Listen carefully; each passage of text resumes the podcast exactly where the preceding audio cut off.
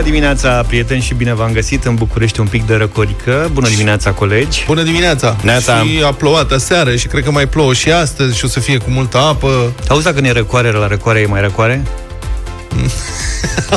Ce gândire în ricoșeu.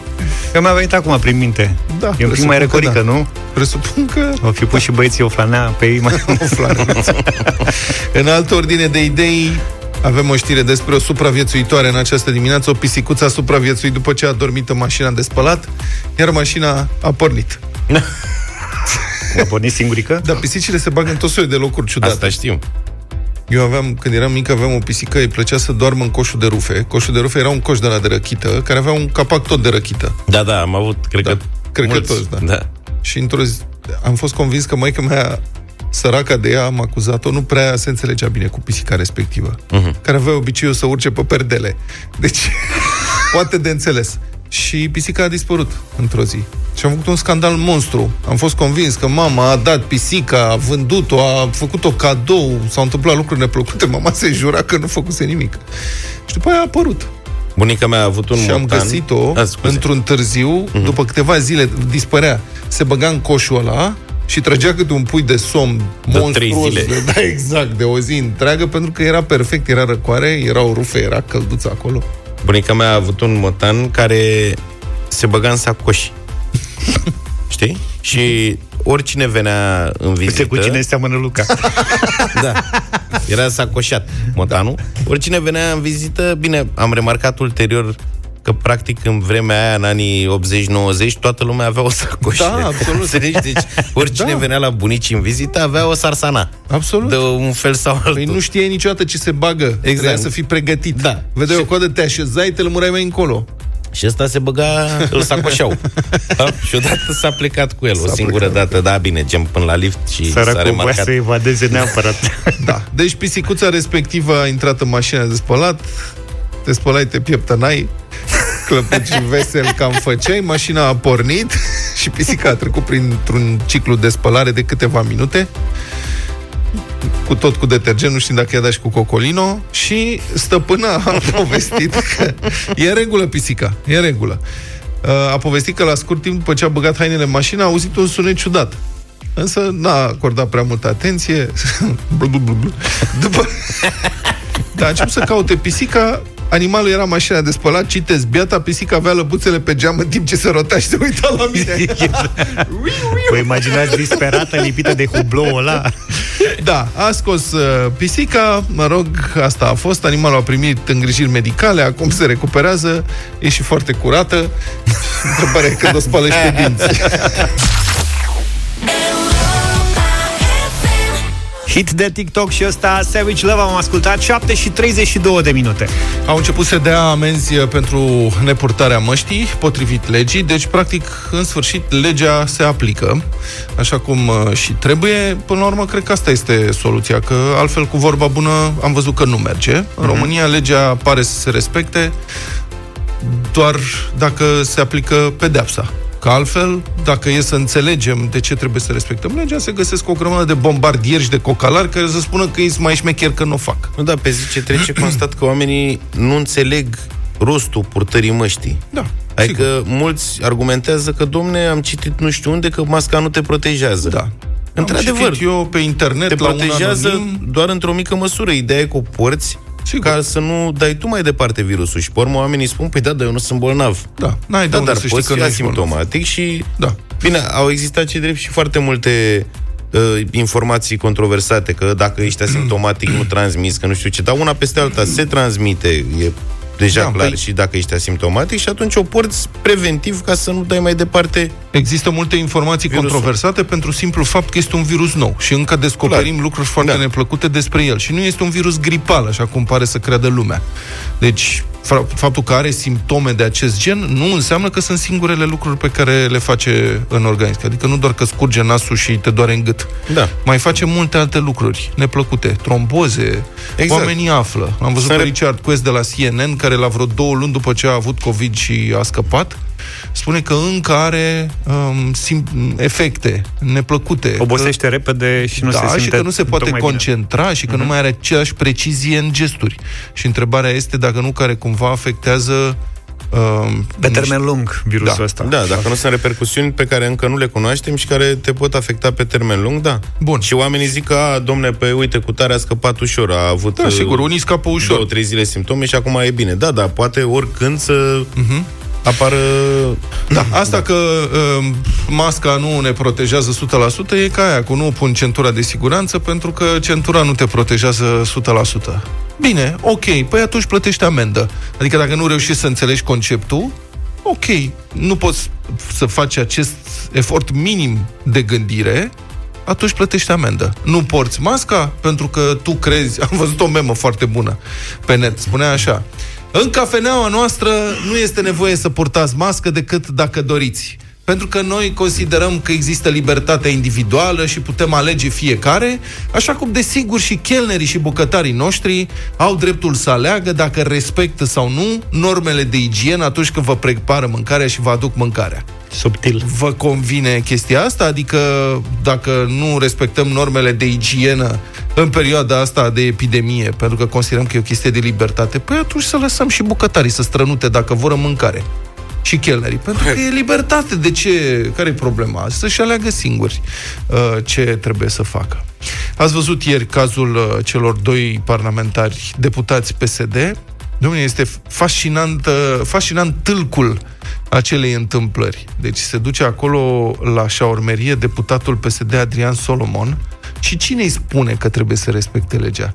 Casierul, care este un imigrant. Și cine refuză să respecte legea? Parlamentarul, care este primul care trebuie să dea exemplu. Deci Solomon îi și spune casierului, băi Mustafa, ești în România aici, arată-mi că ai voie să muncești aici, băi, panoramă. Pentru că ăla îi spune, vă rog, respectați legea. Mă rog, probabil că i-a spus, puneți-vă masca. Deci mesajul e, respectați legea, în țara asta, puneți-vă masca, respectați legea. Ăla fiind un imigrant. El a venit din altă țară să muncească aici, pentru că în țara lui probabil că era sărac lipici. Aici muncește și el.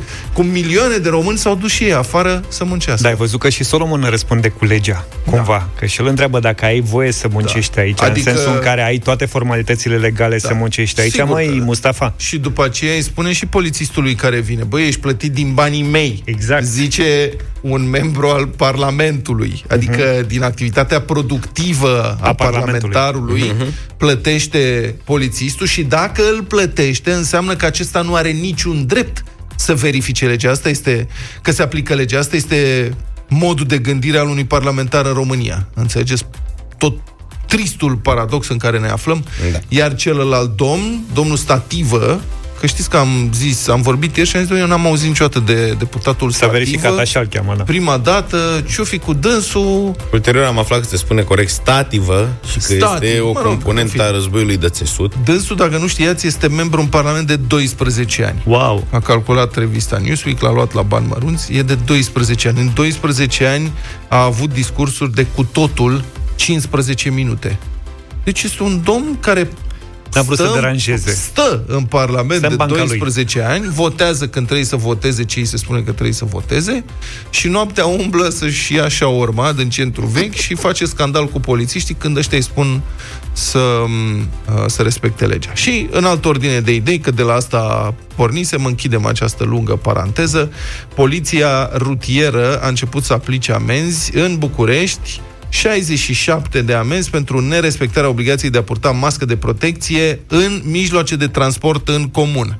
În principiu au oprit, au tras pe dreapta taximetriști care nu purtau mască și au fost amendați cu câte 500 de lei șoferii și pasagerii cu câte 500 de lei, pentru că nu au purtat mască. Și cred că ăsta este drumul. Cred că altfel nu se poate. Trebuie aplicate amenzi des, multe, pentru că altfel nu se respectă legea în România. Can't stop the feel, toată lumea e fericită că se poate trece ceva mai repede în perioada asta. Zău, da. pentru toți cei care ne ascultă la culata, salutări, bună dimineața, înărmați-vă cu răbdare și rugați-vă să nu ne închidă grecii, că s-ar putea să ne închidă curând și din cauza creșterii numărului de cazuri de aici, dar și că sunt unii români care se duc pe acolo și fac nefăcute. Ați auzit, este un caz cu o româncă... Cea din avion, testată... Da, da primul caz de COVID din nou din Creta, este o româncă. O doamnă a ajuns acolo, a fost testată și după testare, potrivit regulii, trebuia să se ducă la hotel unde stea 24 de ore să aștepte rezultatul testului. Uh-huh. S-a dus la hotel, hotelul înțeleg că era închis, așa că a plecat prin insulă. Deci n-a fost vina ei. Nu, n-a fost vina ei, sigur. Trebuia să anunțe autoritățile unde da, se corect. duce. Și uh, da, a anunțat pe nimeni, testul a ieșit pozitiv, au început să o caute grecii pe insulă. A apărut și ea după vreo trei zile, care este situația? Au întrebat-o. Păi am vrut și eu să nu pierd din vacanță. Și m-am dus să mă plin prin insulă, ea fiind pozitivă și asimptomatică, înțeleg, ceea ce înseamnă că timp de trei zile a fost silent spreader, adică a răspândit virusul prin toată insula. Ăia săraci fiind, adică ei nu mai aveau problema asta, dar nu nimic, s-a rezolvat. Așa că ăsta, dacă vă întrebați de ce o să ne închidă alte țări, o să fie de asta, din cauza irresponsabilității unora dintre români care își bagă picioarele vorbind. Mai pe românește așa. Da. Ia-uzi, Luca, tu pleci în Creta? Eu da, până atunci sper să, să se vindece cine mai fi la... nu, dar ideea e, știi cum sunt oamenii. Cum Bă, tată, eu am sejur șapte zile. Da. Pe care am plătit bani. Da. Vezi că e asta. Dacă Banii eu mei. am plătit banii mei, da? Mi-au făcut test. Pe ce fac pierd o zi de vacanță? Că eu oricum n-am nimic. Sunt sănătos. Că asta e principiul, știi, N-a femeia pierdut fiind trei, mă, au asimptomatică. căutat-o trei zile, înțelegi? Păi și aia, bine, acum stai puțin că e o problemă și o insulă totuși, adică îți dai seama și autoritățile cretane, E o insulă cât sudul României. cam la ce nivel sunt. Ia caută tu un om prin Telorman. Bă, vreau să zic, L-au haideți, găsit pe ăla din Teleorman. că îi cunoaștem și noi pe greși cum sunt, că sunt frații noștri, adică Păi nu și sunt trebuie nici ei- ajutați un pic, nu? Probabil adică dacă- dacă îți spune omul, să știi că s-au, au fost super ok cu pandemia, au respectat regulile, adică grecii după ce au pățit atât de rău acum 14 ani, în timp, mă rog, 13 ani în timpul crizei, s-au mai educat. Respectă regulile să-i vezi. Deci au fost super au ok oamenii. Puține cazuri, da. Nu nimic, lasă că vin românii. Băi, te duci și în 24 de ore, deci stai acolo în 24 și dacă pleci undeva, ne anunți. Bine, moș, las. Hai, Vă las. sun eu, da. Vă sun eu și după 3 zile. Bă, unde e asta că e pozitivă, umblă prin insulă?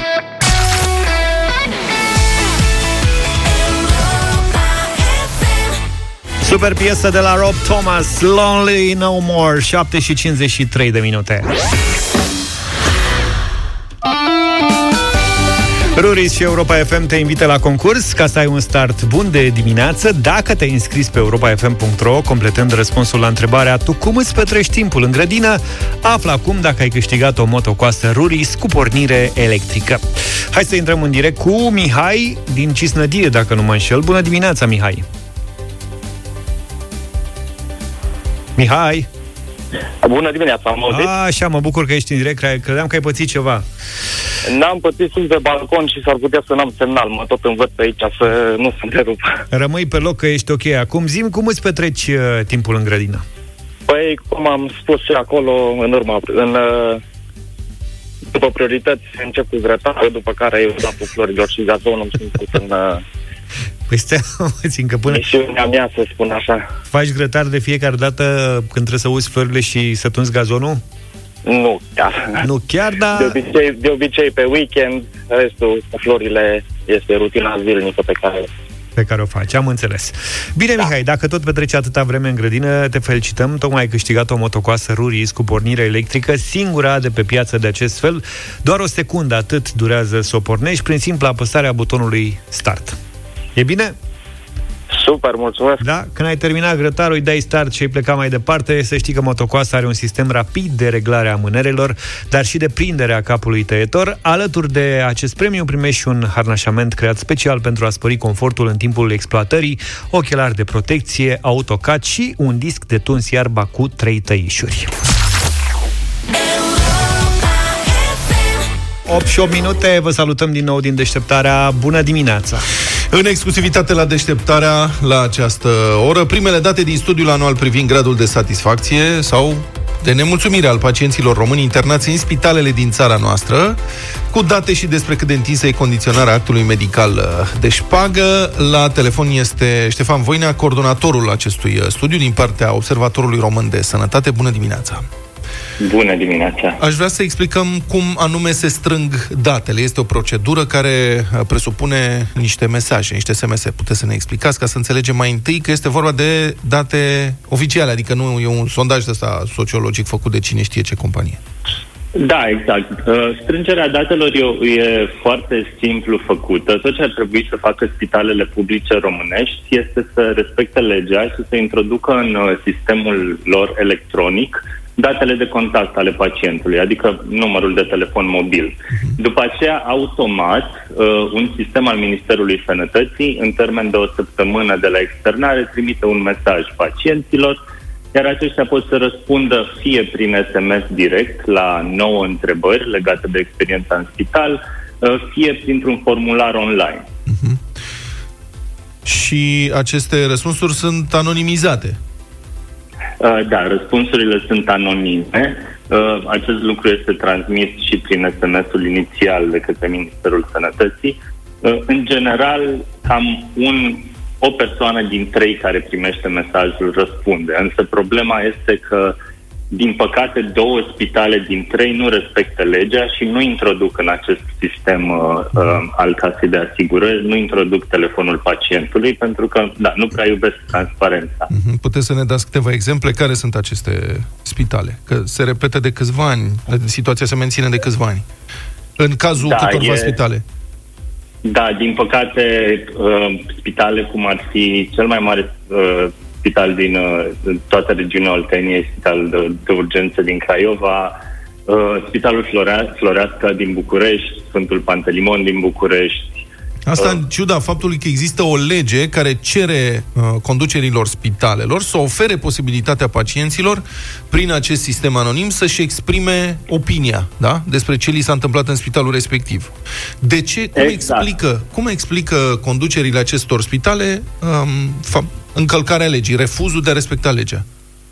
Suntem și noi foarte curioși și aici uh, ne-ar ajuta foarte mulți jurnaliști care să vorbească și de această dată cu managerii și să înțeleagă de ce nu respectă legea. Uh-huh. Noi am, uh, treaba noastră a fost să scoatem datele, am analizat 200 și ceva de mii de chestionare și să punem această problemă pe, uh, în spațiul public. Sperăm că mai departe o să fie uh, uh, instituții media care să contacteze Uh, managerii și să încerce cumva să-i tragă la răspundere, pentru că nu e normal. Bun, ca să înțeleagă și ascultătorii noștri ce s-a schimbat, în urmă cu câțiva ani, câți, cred că sunt deja trei ani, nu? De când funcționează acest sistem, nu?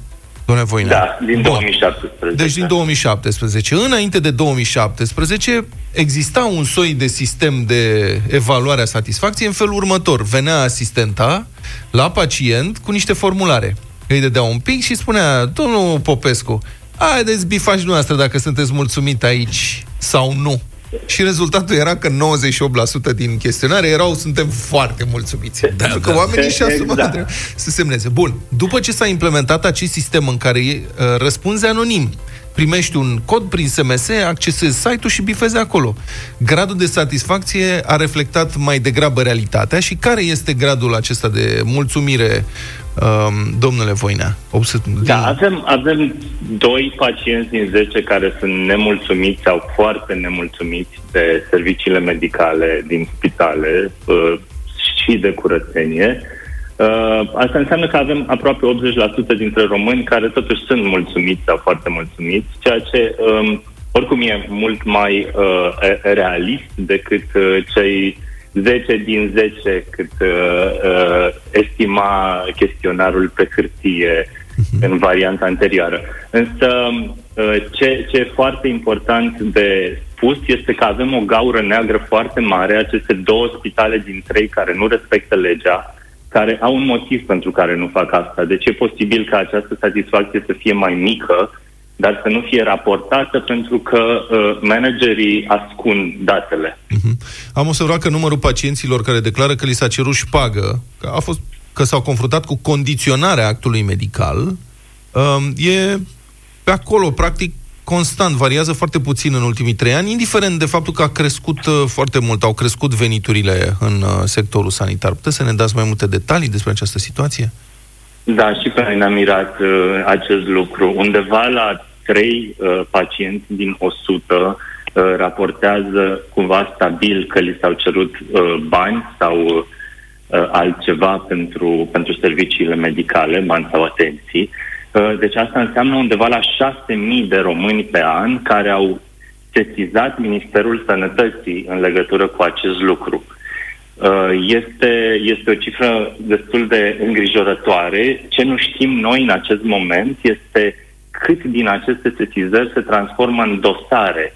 Uh, ce se întâmplă mai departe cu acei medici sau asistente care um, se presupune că au, că au făcut ceva greșit. Mhm. Deci, încă o dată, este vorba de oameni care spun că li s-a cerut șpagă în schimbul sau pentru a le fi asigurate servicii medicale, nu că au dat ei ceva din partea lor. E o diferență aici. Exact. Sunt diverse niveluri de iad și este e cel mai, cel mai de jos. Condiționarea actului medical este, este foarte gravă pentru că afectează persoanele vulnerabile cel mai mult, care nu au uh, niciun fel de condiție financiară care să le permită accesul la, la îngrijire în cazul ăsta. Deci da, e vorba de condiționare și asta este înspăimântător, că 6.000 de români uh, spun că uh, le-a fost condiționat accesul la îngrijiri medicale. Mulțumesc mult, Ștefan Voinea, coordonatorul studiului privind gradul de satisfacție al pacienților uh, români, făcut de Observatorul de Sănătate. Louis Capaldi, Before You Go, 8 și 24 de minute. Când uh, vine și la noi iOS 14? Habar n-am când îl lansează, uite, bună întrebare. Dar o să lanseze curând. Pe curios. A trecut de faza beta, se pregătesc să lanseze, au început să apară tot soiul de informații. Eu am emoții de câte ori apare câte un ăsta, că se mai întâmplă o tragedie, nu mai merge telefonul, îi moare bateria. Da. Mie nu-mi plac schimbările. Nu face, nu-l actualiza. Îl fac, da, na. Poți să-ți iei un iPhone 3 Îl face mai cu scârbă așa. Ăla e verificat. Are deja 15 ani de utilizare, nu mai are ce să mai strice la el. Da. da. Găsești și piese de schimb acum. Da. Deci cum ai Toyotica de 20 de ani și un da. telefon mai de 15 ani ar fi foarte bun. Să știi că, sincer, eu acolo aș Asta, da. Vezi că trebuie să te grăbești, că se scot astea cu butoane și fără touchscreen. Eu am. Nu mai. O să dispară, nu se mai fabrică. Deci trebuie să faci rezerve. Am Asta. acasă două. Bravo. Fă rezerve. E important să ai, să nu care cumva. Altfel, prieteni, să vă dăm uh, niște detalii din nou despre cât de multe date strâng companiile despre noi prin intermediul telefonului mobil, pentru că, iată, Hodorong Trong, după TikTok, și Reddit și LinkedIn promit să nu mai monitorizeze informațiile pe care utilizatorii le stochează temporar în clipboard-ul din iOS prin folosirea funcției copy. Uh-huh. Deci nici nu știam că se întâmplă. Mai întâi TikTok a zis nu o să mai facem și au sărit din tufiș încă doi. Reddit și LinkedIn și au zis nici noi n-am furat. Vă explic imediat despre ce este vorba. E vorba despre stocarea temporară a ceea ce copiez de pe ecran. Pe ecran. Da. Adică, de exemplu, deschizi un text, Luca. Da, și, și vreau să copiez tu, un mesaj să ți-l dau... A, așa, așa, ăsta. Sau un număr de telefon. Sau a? un număr de card. Sau o adresă. Sau, în general, tot ce copiezi tu în felul ăsta, temporar, el se stochează virtual în ceva ce se cheamă clipboard. Da. Așa da. funcționează și Corect. pe calculatorii și pe telefon. Și de ce are acces LinkedIn sau nu știu ce la clipboard-ul meu? Bună întrebare! Bună Bravo, întrebare! Luca. Acum aflăm că sunt companii care citesc ce avem noi în clipboard. TikTok a zis că nu o mai face și, cum ziceam, au mai sărit încă două din baie și au zis, bine, nici noi nu o să mai facem. Pe bune, dar nici nu știam că o faceți.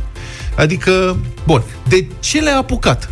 Le-a apucat iOS 14, pentru că iOS 14, în iOS 14, utilizatorii vor fi avertizați când o aplicație le monitorizează clipboard-ul. Și asta e. Acum, chestia asta ne-a stârnit și curiozitatea. Eu aș vrea să știu câte companii fac asta, de fapt, în afară de astea trei care au recunoscut, de când anume fac asta și, desigur, de ce Apple n-a spus niciodată ce se întâmplă. Și, desigur, mi se pare o idee foarte bună ca utilizatorul să își dea acceptul pentru așa ceva sau nu. Adică să vină mie să, să mă întrebe când copiez un text sau un număr de telefon, să mă ești de acord ca nu, următoarele nu, aplicații nu. să vadă ce ai copiat? Și eu spun, nu, nu, nu, nu, nu, nu, și nici domnul Ponta.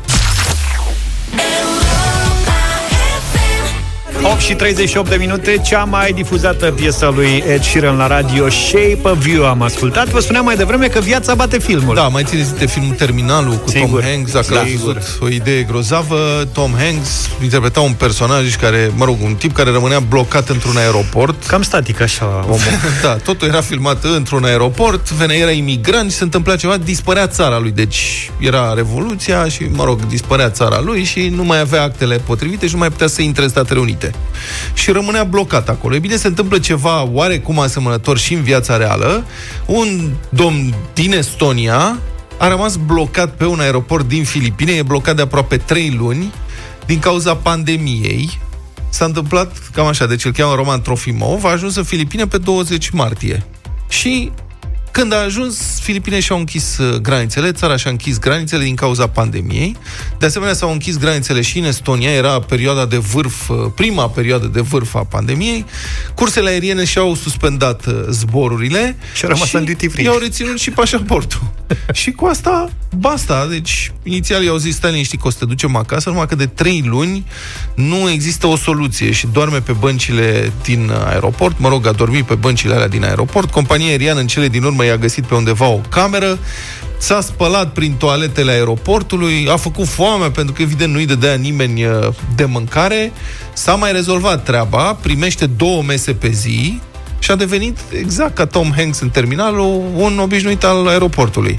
Îl știu paznicii, se prietenește cu lumea pe acolo, în fine, e disperat, cere ajutor în stânga și în dreapta, ambasa- nu are variantă să se întoarcă, nu mai există zboruri, ambasada Estoniei la Tokyo i-a oferit un soi de un loc pentru un zbor de evacuare la Amsterdam, după care ar fi putut încerca să ajungă pe cont propriu în Estonia.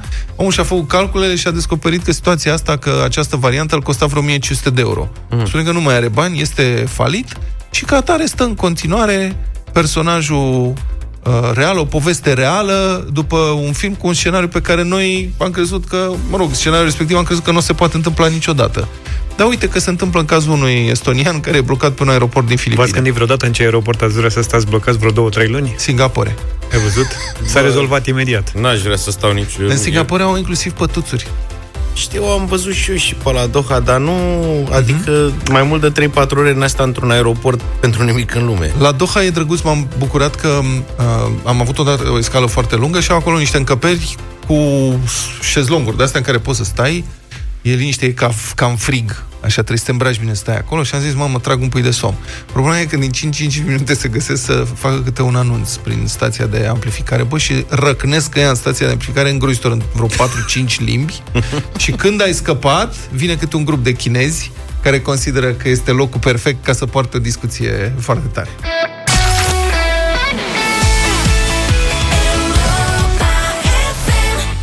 Domnul Portocaliu poate fi găsit în magazine sub formă de CD sau pe YouTube sub formă de super videoclip regizat uh, și filmat de Cornelidie. 8 și 47 de minute. Doamnelor și domnilor, aș vrea să vă spun că suntem într-o situație paradoxală, efect al unui vechi principiu al guvernării experimentale românești, unde dai și unde crapă. Um, ca urmare a deciziei CCR, care a anulat posibilitatea ca persoanele infectate cu SARS-CoV-2 să mai fie izolate în spital.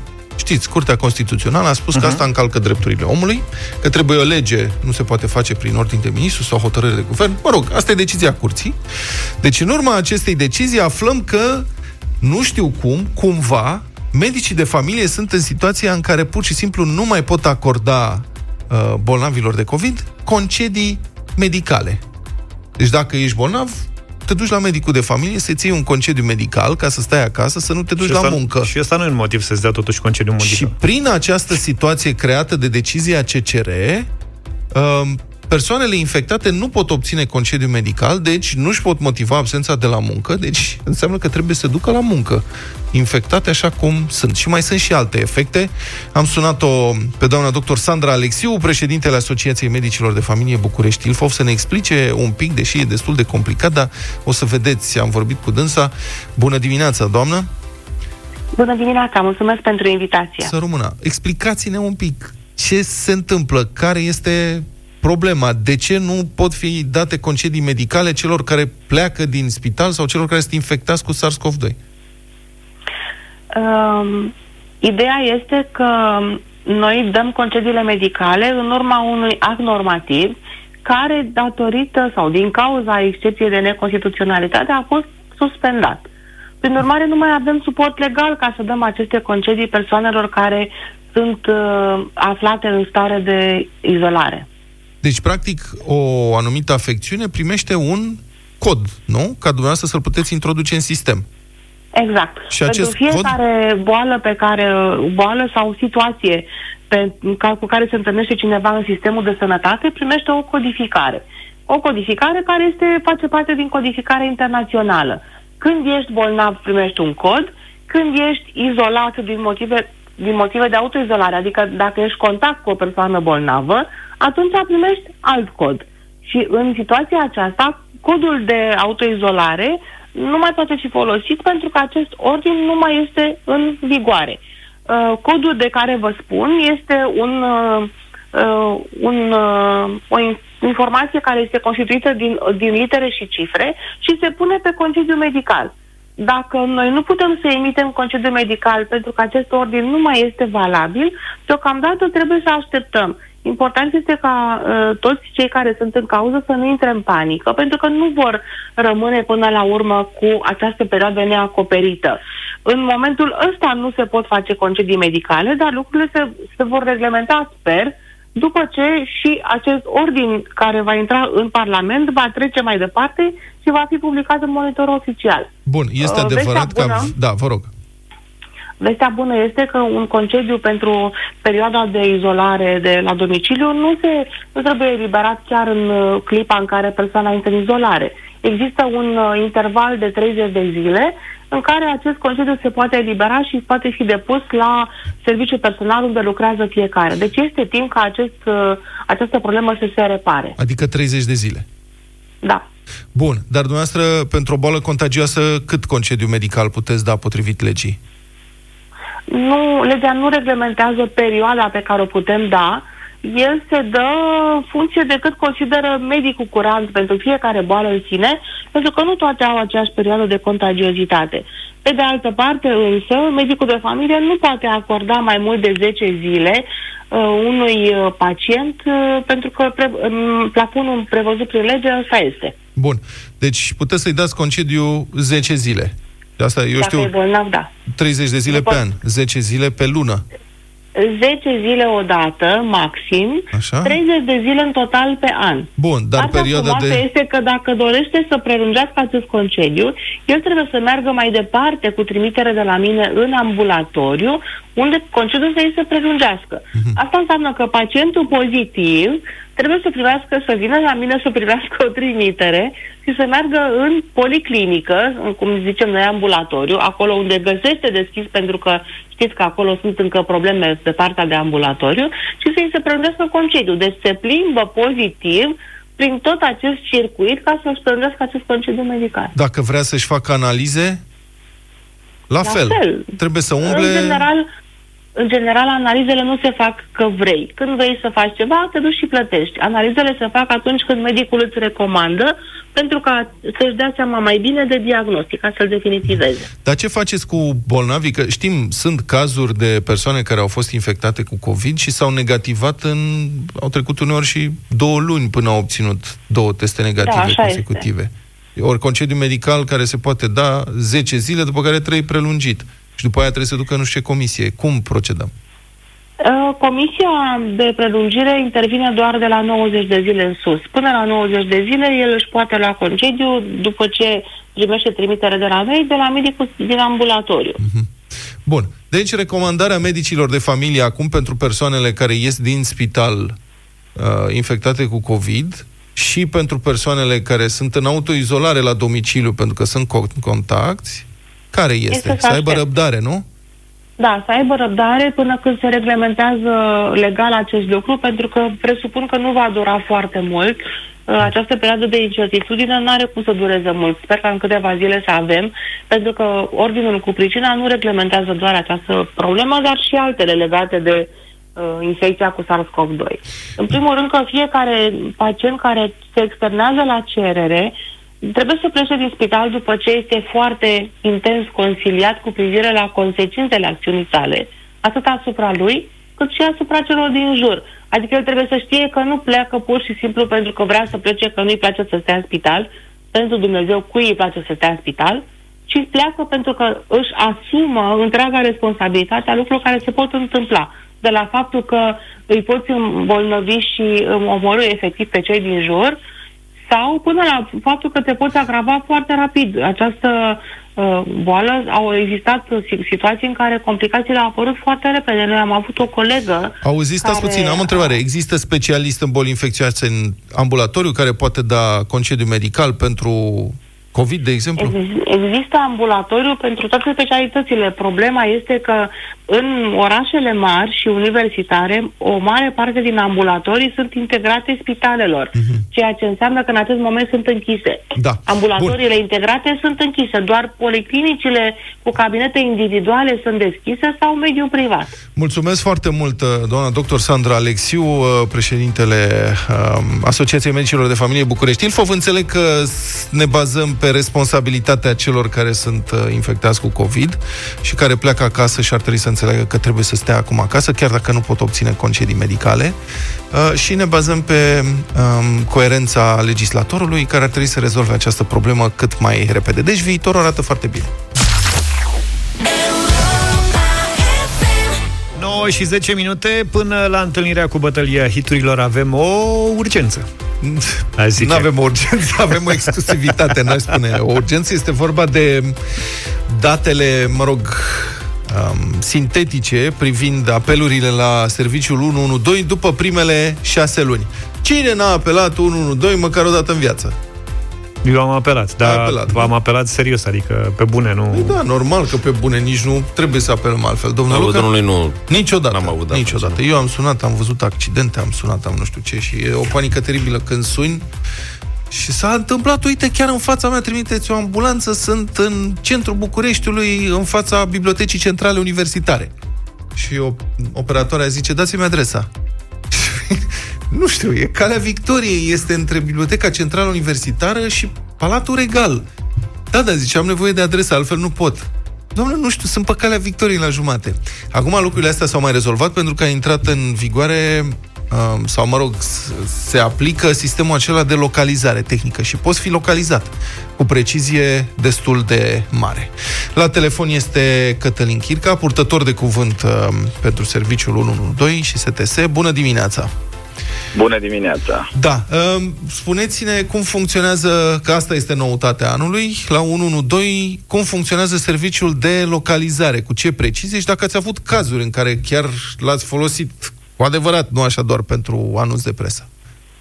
În toamna anului trecut uh, s-a luat decizia de implementare a tehnologiei de localizare avansată, AML, prescurtat, uh, și am avut un termen de 8 luni în care să-l operaționalizăm la nivel național, lucru pe care l-am și făcut, iar din aprilie, uh, pe tot teritoriul național, putem avea și o localizare avansată. Până acum exista varianta de localizare primară, cea în care aveam o zonă care depindea foarte mult de antena GSM la care era conectat telefonul înainte. Uh, Dacă vorbim despre AML, este o localizare cu o precizie destul de ridicată și deja își dovedește utilitatea. Când spune, noi stați avem puțin, în- când ziceți localizare destul de ridicată, ce înseamnă asta?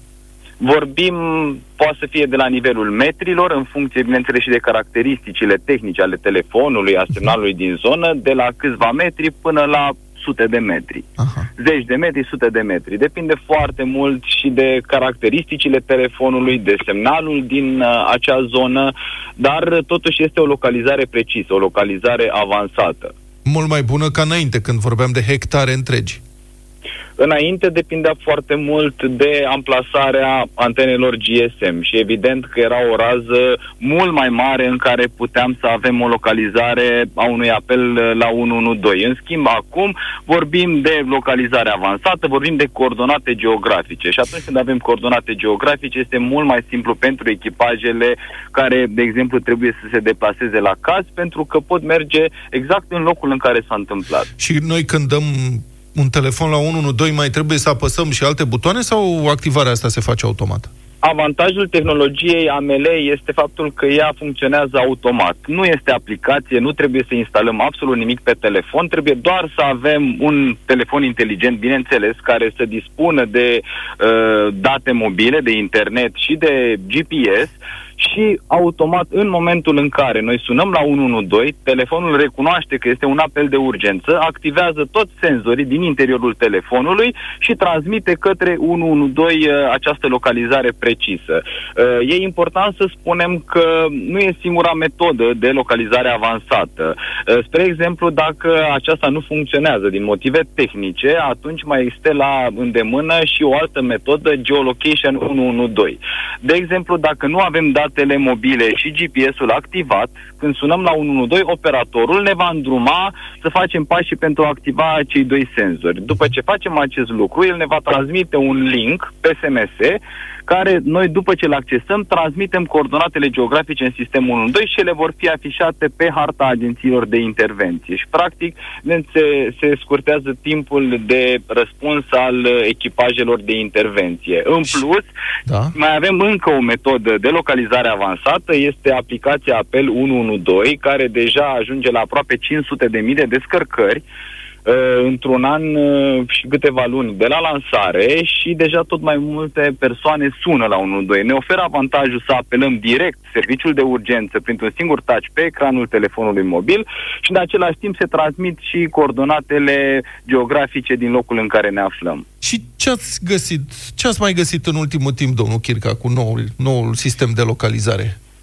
Aș putea să vă povestesc despre cazurile de sezon. În această perioadă sunt multe persoane care fac drumeții pe munte. În același timp sunt persoane care merg la cules de ciuperci în păduri, în zone pe care le cunosc sau poate nu le cunosc. Uh, uh, multe dintre acestea se rătăcesc, nu mai știu să ajungă la drumul de unde au plecat, la drumul de acces și atunci apelează 112.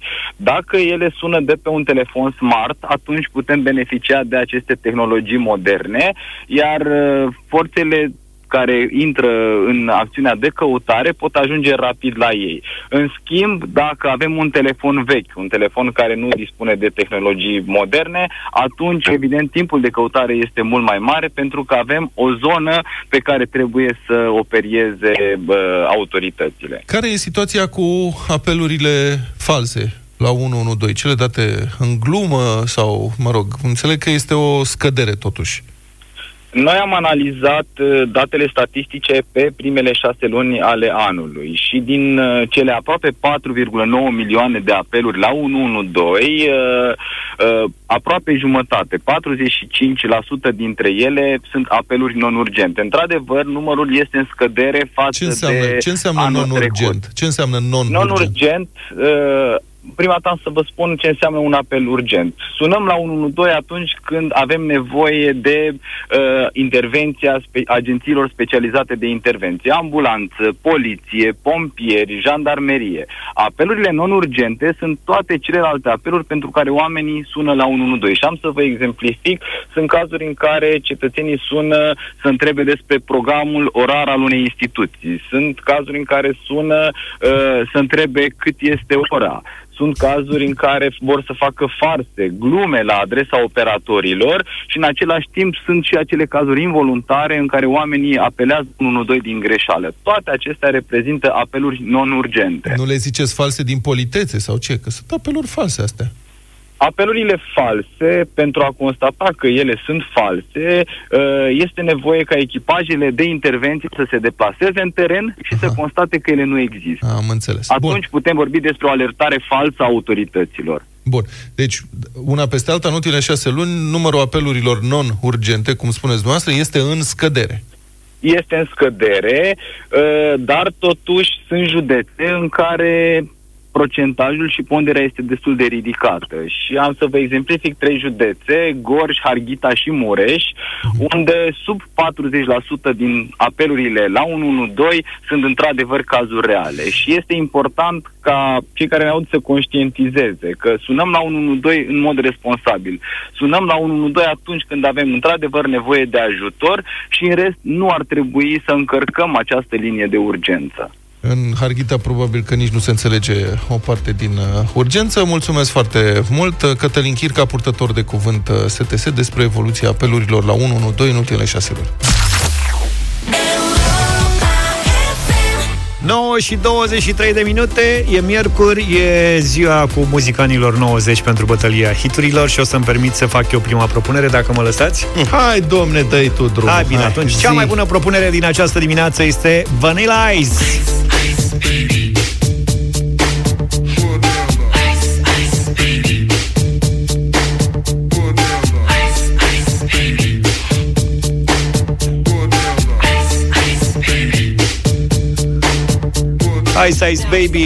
Așa pentru zi de miercuri, de mijloc de săptămână Vlad?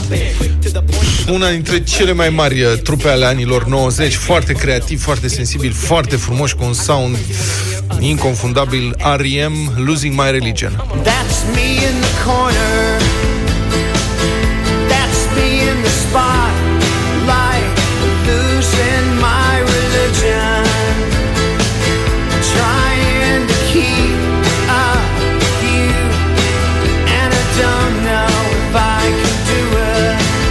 0372069599 Sunați uh, la Europa FM și votați Vanilla Ice sau R.E.M. în această dimineață Vă așteptăm Sau de ce nu? Cum e expresia, piesa mea, eu mă gândesc deja la vacanță și simt nevoia de ceva optimism, de asta am ales pentru astăzi Azucar Moreno, Solo se vive Cum? una vez, Cum, cum? adică avem o singură viață de trăit. Si no quieres aguantar y te quieres liberar,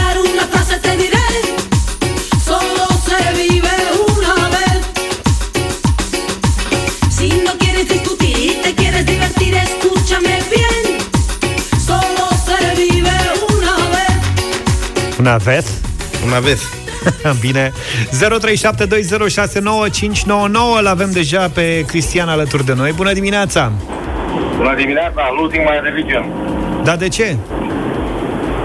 Pentru că îmi place. Am înțeles Ce, am- ce s-a Pentru că îi votat? place Pentru că Losing My s-a, Religion? s-a votat Ice Ice Baby E primul vot Poți să Losing treci My acolo Religion, ai nebunit. Horia, bună dimineața Salut. Salutare! Bună dimineața, Să treci. cu Luca. Cu Luca Întotdeauna. Da, am votat uh, Avem un vot pentru Luca E bifat. Paul, bună dimineața Bună. Salut, Paul. Bună, bună dimineața, cu Vlad mergem o dimineața Mulțumesc aceasta. mult, R.E.M. Losing Așa, My îl avem Religion. și pe Nicu Bună dimineața, Nicu Neața, Nicu. Bună dimineața, bună dimineața băieți cu George. Mulțumesc tare mult Hai, am luat și eu un vot Până la urmă, mersi mult uh, Hai rapidul. Nicu, hai rapidul, da, bine Să nu facem 0-0 și astăzi Bună dimineața, Marius Salut, Salut, Marius. Marius. Bună dimineața, Vanilla Ice, Ice Van- Ice Baby, ca să hip-hop la putere. Ice Ice Hip Hopul la putere Roșurel cu... Și o avem și pe Andreea Hip-hopul. Bună Bună, Andreea. dimineața Bună dimineața, votez cu Luca. Bună, Mulțumesc, Andreea. suntem la egalitate perfectă. Hai să Și vedem meleoanele merge la... Vedem acum, imediat Andrei o să ne spună asta Salut, Bună dimineața, Andrei. Andrei, Salut, Andrei. Să trăiești. Neața băieți, Salut! cu Luca mergem. Ce dezamăgire! Mulțumesc Ce frumos, ce tristețe. dezamăgire, o super piesă și comeback frumos. Hai, Când pa! nimeni nu mai credea, două voturi consecutive au făcut diferența. Luca, Exact eu am ca crezut mereu în remontada tine La revedere! Ceea ce Milan cu Juventus. Stai mă că nu mai pleacă piesa acum, nu știu ce se Piesa e întâmplă spectacol. 9 și 33 de minute urmează visul în deșteptarea la Europa FM. V-am promis că vă ținem la curent cu ce mai fac copiii pe care vi-am prezentat în campania Urmează Visul. Astăzi mergem la cei care peste câțiva ani ar putea aduce medalii României. Florinel a fost chiar primul copil cu care v-am făcut cunoștință în campania noastră. Băiatul este foarte talentat la kickboxing și vrea să devină campion. Băiatul a făcut 11 ani și chiar dacă în ultima vreme a mai recuperat din punct de vedere fizic, e mai mic de statură decât ceilalți băieți de vârsta lui. Așa se întâmplă cu copiii care au un start în viață plin de neajunsuri. Când l-am cunoscut noi, în noiembrie 2018, mergea la antrenamente în Papuci. Anul trecut a participat la peste 20 de competiții și pe cele mai multe le-a și câștigat. Vești bune am primit și de la Lucian și Gabriel, gemenii atleți din Buzău. Vă amintim, de ani buni, ei sunt în grija unui centru de plasament. Mama lor pur și simplu nu a avut altă soluție pentru a le asigura o masă caldă și un acoperiș deasupra capului. Vorbește zilnic la telefon cu băieții ei și se văd cât pot de des, așadar nu i-a abandonat, pur și simplu nu a avut ce să facă. Ei bine, Lucian și Gabriel au terminat clasa 11 cu medii bune.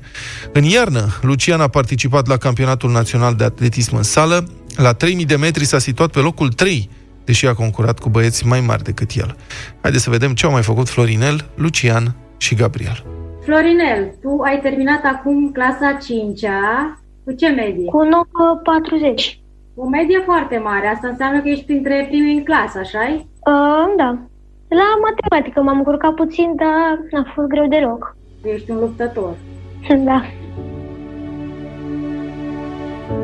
Un luptător la propriu și la figurat.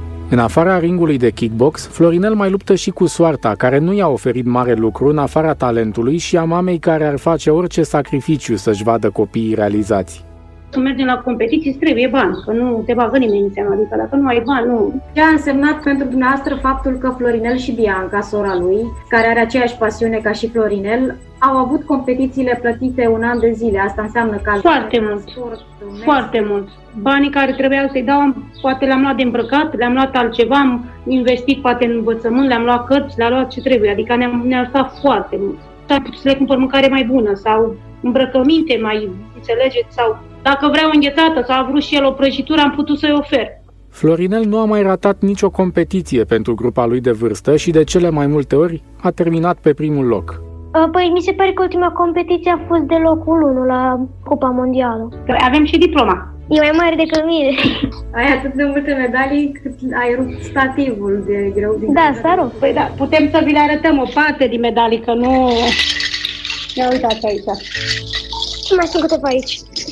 Florinel s-a dezvoltat și din punct de vedere fizic, dar tot luptă cu băieți mai mari cu un cap decât el. Cu echipamentele sportive primite se antrenează în fiecare zi, condiție obligatorie dacă vrea să devină luptător de K1. Dar Florinel s-a mai dezvoltat și din alt punct de vedere. Pe lângă că vreau să devin uh, un sportiv mare, a început să-mi placă și criminalistica. Uh, asta înseamnă că ce vrei să urmezi? Ce vrei să te faci când vei fi mare? Criminalist. De aceea și învăț uh, mult, că trebuie să fac uh, și liceu, Academia de Poliție, și universitate, dar și facultate. La fel de conștienți că în afară de sport, în viață e bine să ai și o a doua opțiune, sunt și gemenii Lucian și Gabriel. Au făcut 17 ani și sunt multipli campioni naționali la atletism. Pentru a le asigura o masă caldă și un acoperiș deasupra capului, mama lor a trebuit cândva să-i ducă într-un centru de plasament. Nu i-a abandonat pentru că vorbesc zilnic la telefon și se văd cât pot de des. Voi ați terminat uh, acum clasa 11 Da. Cu ce medii? 8,60 eu și eu 8,56. Și asta vă clasează cam pe ce loc în clasă? Pe locul 5 și eu locul 6. Cum se împacă școala cu sportul? Cu timp am învățat să le îmbinăm unul cu altul foarte bine. Pe lângă faptul că au făcut școală online, băieții au fost în cantonament pe timpul stării de urgență. E drept, antrenamentele au fost altfel decât erau obișnuiți. Banii pe care i-ați strâns voi în urma campaniei, ce planuri aveți cu ei? Noi am trecut clasa 12 și o să trebuiască să, din septembrie, să începem și meditațiile pentru BAC, să-i păstrăm pentru facultate. Și am cheltuit așa în mare pe două benzi, pe timpul carantinei, unde noi n-am avut voie să ne antrenăm afară. Și am fost nevoie să ne cumpărăm două benzi de alergare. Care ne-au ajutat foarte mult, formidabile mult chiar. Noi am avut și niște reguli foarte stricte. Noi n-am avut voie absolut deloc nici să ieșim nici la magazin. Tu în perioada asta de autoizolare ai participat chiar la un concurs virtual. Au fost șase etape în șase zile în care a trebuit să alerg uh, o distanță pe care era dată de ei. Au fost 400 de participanți de pe șase continente și am reușit să câștig cele șase etape. Am câștigat pe total concursul. De când ne-am întâlnit noi acum un an de zile, câte medalii ați adunat? Nu asta să le numărăm, dar destule. Aproximativ, așa. Peste 30. Care este cel mai important uh, concurs la care ați participat în ultimul an? M-am calificat la campionatul balcanic uh, de cross uh, din Perane, Muntenegru. Am uh, venit pe locul 5 cu echipa României. Asta e cel mai important uh, concurs la care am participat. Pentru mulți copii născuți în familii sărace, sportul e mai mult decât o pasiune. E promisiunea unei vieți mai bune. Desigur, e nevoie de multă muncă și ceva talent. Nu-i vorbă, Florinel, Lucian și Gabriel au talent cu carul. Și cam atât, pentru că s-au născut într-o țară care nu face mai nimic pentru viitorii campioni. Dar împreună i-am ajutat să facă un pas în drumul lor spre podium. Dacă vreți să reascultați poveștile de viață ale celor trei copii, intrați pe site-ul Europa FM, la secțiunea urmează visul. Din toamnă vom continua să vă spunem cum au evoluat și ceilalți copii.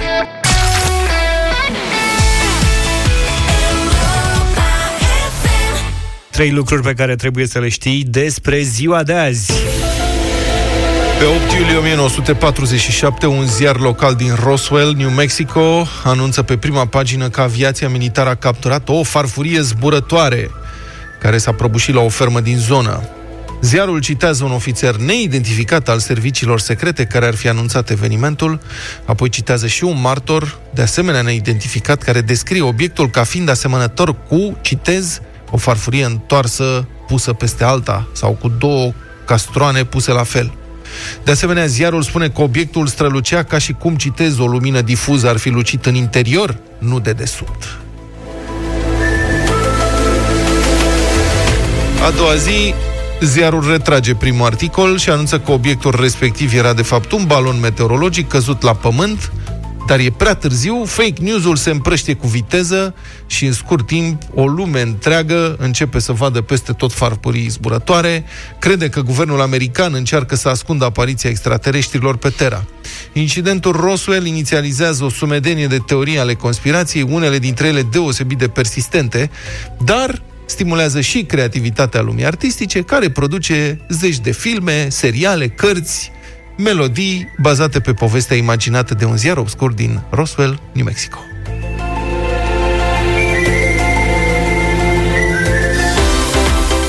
...8 iulie 2014 avea loc cea mai usturătoare înfrângere suferită de o gazdă a unei cupe mondiale de fotbal. Brazilia-Germania 1 la 7 în semifinale. Din reprezentativa Carioca s-a lipsit Neymar, accidentat în sferturi, iar echipa în general a fost una dintre cele mai slăbuțe avute vreodată de Brazilia, dar totuși în poartă era Julio Cezar, iar în defensivă David Luiz sau Marcelu.